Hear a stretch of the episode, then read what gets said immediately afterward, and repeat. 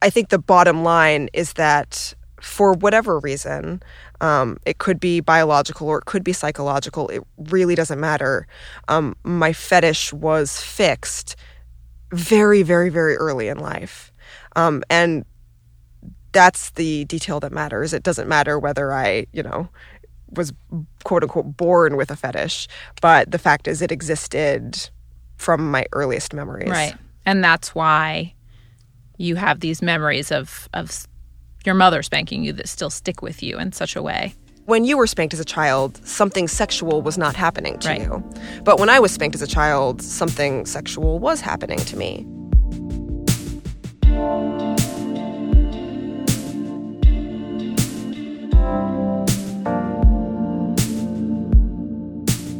That's Jillian Keenan, a writer and a spanking fetishist. I'm Julia Bainbridge, and welcome to The Lonely Hour, which I'm producing in partnership with The Listening Booth.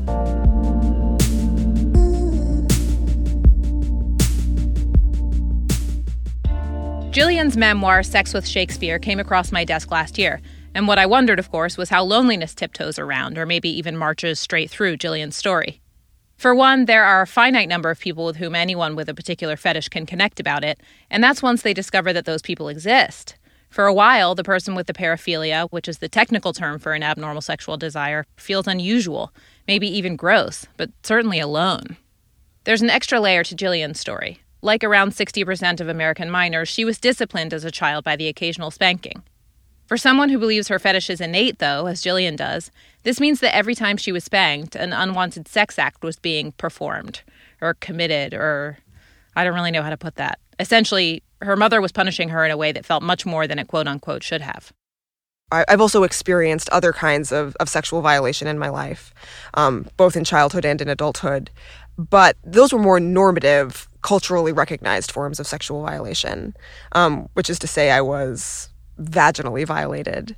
Uh, and while that's absolutely not okay and still a crime uh, and still something that shouldn't happen to anyone, I wasn't traumatized by those memories because while they felt like violations, they didn't feel like sexual violations because that's just not my sexual identity. Any kind of sexual violation is horrible, of course, but there's an acute kind of loneliness to feeling sexually violated with no sanctioning from society and with no sanctioning from your own family. Jillian's is a story of unacknowledged trauma. You know, I, I feel a little. I, I feel a little tension even talking about um, this right now because I, I know, or at least I fear, that um, someone listening to this podcast is rolling their eyes right now and so annoyed and and thinking, oh, who is this girl to complain about childhood spankings when there's real trauma in the world, when there's war and there's um, you know murder and and rape. Um, so I, I feel some defensiveness. Um, even sitting in this booth with you, and it's because I'm imagining um, these you know horrible things that um, you know people could say. And I'm, I'm glad that I'm talking about this because even though I, I feel some fear and defensiveness as I have this conversation, I, I know that there are many people who share my experience and are afraid to talk about it because um, society doesn't give us a platform to be upset by childhood spankings. Society overwhelmingly sends us the message that we're supposed to be fine with it. Right. Um, and so every time I talk about this, I do get emails from people who say things like, thank God someone finally said it. You just saved my life. So that's why I, I do need to keep talking about this. So, here's how it all started for Jillian, an only child raised by a single mother. I was sexually fixated on spankings from my earliest memories. Um, I didn't realize it at the time. I didn't understand why I thought about spankings all the time. But I remember even as a four or five year old when I played house with friends, um, you know, the normal childhood game, I would manipulate the scenario so that whoever was the quote unquote mom or quote unquote dad ended up chasing the rest of us around the playhouse with a belt, yelling that we needed to be punished, which is a weird way to play house as a kid. I recognize this is uh, socially non normative behavior, but I, even at age five, found these games so incredibly satisfying. So um, I certainly had this emerging sexual identity.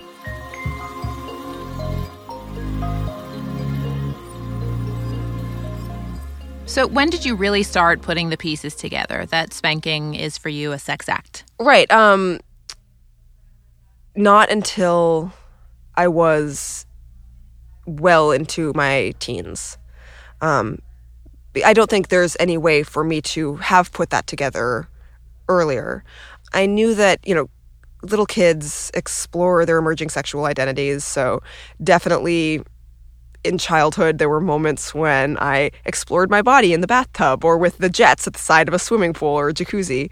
Um, essentially learned to masturbate. Mm-hmm. Um, and always, always, always, always in those moments, I was thinking about spankings. But that's what made the presence of non consensual spankings as a punitive act in my life so problematic. Um, I was being non-consensually uh, or some, something that was very sexual to me was being non-consensually inflicted on me and in a punitive context. And that can certainly scramble a kid's brain a little bit. Right. Um, even after i outed myself as a spanking fetishist i continued to insist for a little while that i had never been spanked as a child because uh, i couldn't engage with this memory yet mm. or other memories of childhood spankings Eventually, the memories returned. There's definitely one that sticks with me the most. I was about 10 years old and going to visit a new school. Uh, they only had a few spaces for out of district students, so I had to meet the principal or someone um, and do an interview to try to see if I could charm my way into one of those spots. I mean, I don't really re- remember much about that day before what happened next, of course, which I remember vividly. But I remember after the interview ended, my mom was just furious, absolutely furious. And we were heading back to the car, and she was sort of dragging me through the parking lot and just screaming. She thought I had been very rude during the interview. Um, and so when we got to the car, and she told me to lie face down in the back seat, and she got her hairbrush out of her purse. At this point, I was crying and terrified, of course, you know, trying to negotiate or plead or apologize or beg my way out of this. Once I realized this was going to happen, I, I tried to propose a compromise because uh, at age 10, I was old enough to kind of be familiar with this concept. So I remember crying um, and saying, not with the brush. Because I was thinking maybe I could get her to spank me with her hand instead, and that would be kind of a compromise. Um, but she said, no, get on your stomach. So I lay down on my stomach in the backseat of the car, and my mom spanked me.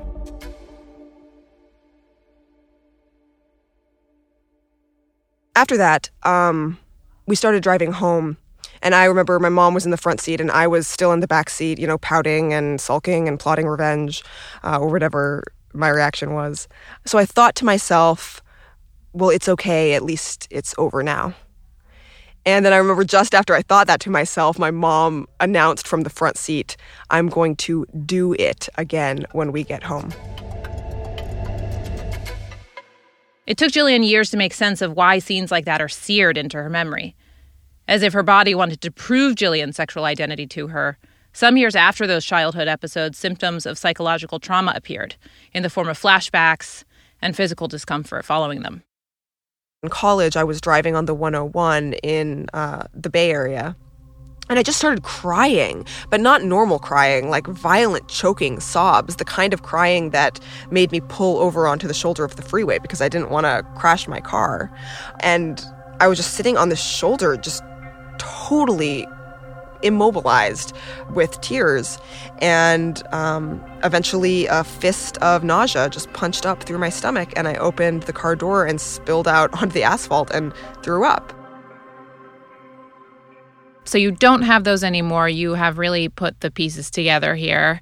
You're in a marriage with a man who doesn't share your fetish but understands it. Mm-hmm. And what about your mom, you know, getting back to this kind of this first family member. Yeah. Um, did you explain all this to her once you figured it out? You know, I did at various points in my life, I did try to talk to her about this. You know, I feel certainly a lot of conflicting emotions here. Mm-hmm. And one of them is absolutely guilt because I do recognize that she, first of all, it's incredibly difficult to be a single mother. And she was just responding to the cultural cues that she had been given. Certainly, she did not intend to do something to me that felt like a sexual violation. So I feel, I do feel compassion for her and, and sympathy um, and guilt. But she um, isn't open to this conversation. She, um, you know, I, at various points when we tried to talk about this, she would go back and forth. Like she first would say, I'm sorry that you felt that way, but then the conversation would quickly morph and she would start yelling at me about how I deserved it. Um, so we just sort of went in circles that way mm-hmm. and, and um, we didn't seem to be getting anywhere. Right. Um, and, and, this is before this you had bef- the idea for the book. This is when this is you, as, as Jillian, you know, a young woman, were just trying to come to your mother to explain what you'd figured out. Well, I think or were working on figuring out. Oh yeah, I was in the process of figuring it out. We would have just you know huge fights sometimes. There were things that would set me off. Um, if she touched me in certain ways, it would really set me off. I would have these you know violent angry, rage filled reactions. Mm-hmm. There's a moment I talk about in the book when I was walking in a mall with my mom and she patted my bottom very lightly. Right. Um, which just felt so horrifying and I was so enraged. Um, because for you, that's such a sexual part of your body. Yes, but also um, it's it's a sexual part of my body, but also a sexual act. Um, but also, it reminded me of the times when she had hit my bottom in a non gentle way. Mm-hmm. And I just was so enraged. And it seemed like a totally insane reaction to her, understandably. So, yeah, there were times when I tried to explain that, um, you know, why I had so much anger, uh, but I hadn't entirely figured it out myself. Yeah. And so, do you hope to? I mean, I know you told me before we got in this booth that you haven't spoken in about five years. We have or... a few times, um, briefly, for you know various reasons, but I do suspect that writing this book was kind of the ultimate act of betrayal mm. um, as as far as she is concerned. I mean, I can't say for sure. I haven't talked to her since the book came out, mm. um, but I I am under the impression that um, that writing this book um, is something unforgivable, despite the guilt that I do feel about you know how this book may have hurt my mother. Um, I do strongly believe that the conversation I'm trying to start is more important than her comfort or mine. Mm. Are you looking for a certain kind of end result? Well, as I said, yeah. I would love to see um, the United States move in a direction, as many, many, many other countries have already done. Uh, some, in some cases, for decades already. Um, I would love to see a version of the United States where it is illegal to assault every demographic. I was at a party recently, and I was um, talking to someone and and this the topic of spanking came up as it always does with me. And um, i said well there's still one demographic that it's legal to assault. And he said no it's it's not legal to assault anyone. And people always have this reaction because we don't even think of it as assault.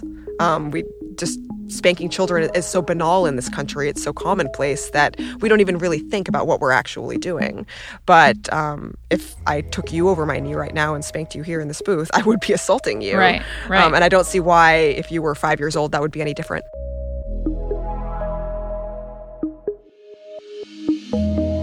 Whether or not you agree with Jillian that the spanking of minors at home should be eradicated from this country, her story will certainly make you think twice the next time you raise your hand to an unruly child's backside.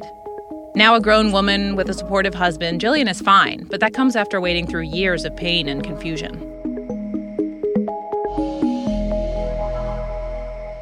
By the time I entered adolescence and became aware of things like the Diagnostic and Statistical Manual of Mental Disorders and became aware of sort of pop psychology's approach to fetishism, uh, the idea that uh, kink is caused by childhood trauma.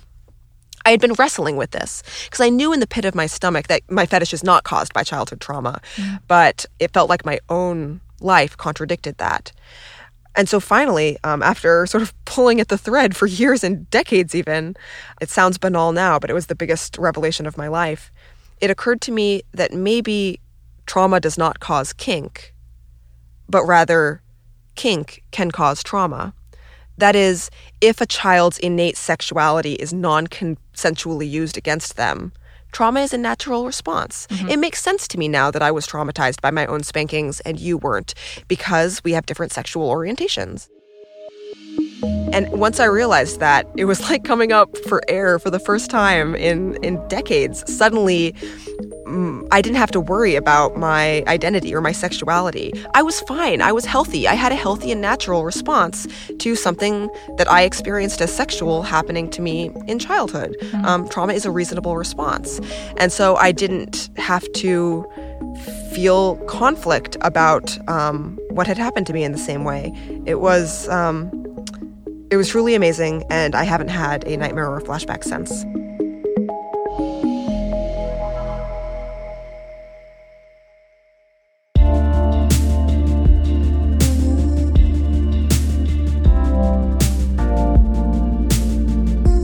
Thanks for listening, everybody. Do you have strong thoughts about this episode? Questions for Jillian? You can email me at lonelyhourpodcast at gmail.com, reach me on Twitter and Instagram at lonelypodcast, or on the Lonely Hours Facebook page. Sign up for our newsletter at thelonelyhour.com and you'll be the first to know when the next episode drops. Here's a little taste. I think it would be called This is the memoir of a lying, cheating, wretched bitch horror of a woman who annihilated the universe as we knew it. So, why do that to yourself? Tell me, to, to, to, tell, explain. Well, five years ago, after 23 years with my husband and in the middle of raising three children, I fell in love with a man who was a good friend of ours, a very close friend of my husband's, and the husband of my close friend. It was a spectacular betrayal. That episode will go live on November 23rd. Until then, I want to know what does loneliness mean to you? Let's explore that together. Leave me a voicemail at 415 663 5901. That's 41 Lonely 01. You can also record your thoughts as a voice memo and email me the MP3 file at lonelyhourpodcast at gmail.com. Just make sure to include your name and an email address so I can get back to you because we may use what you said in a future episode. Until then, enjoy yourself.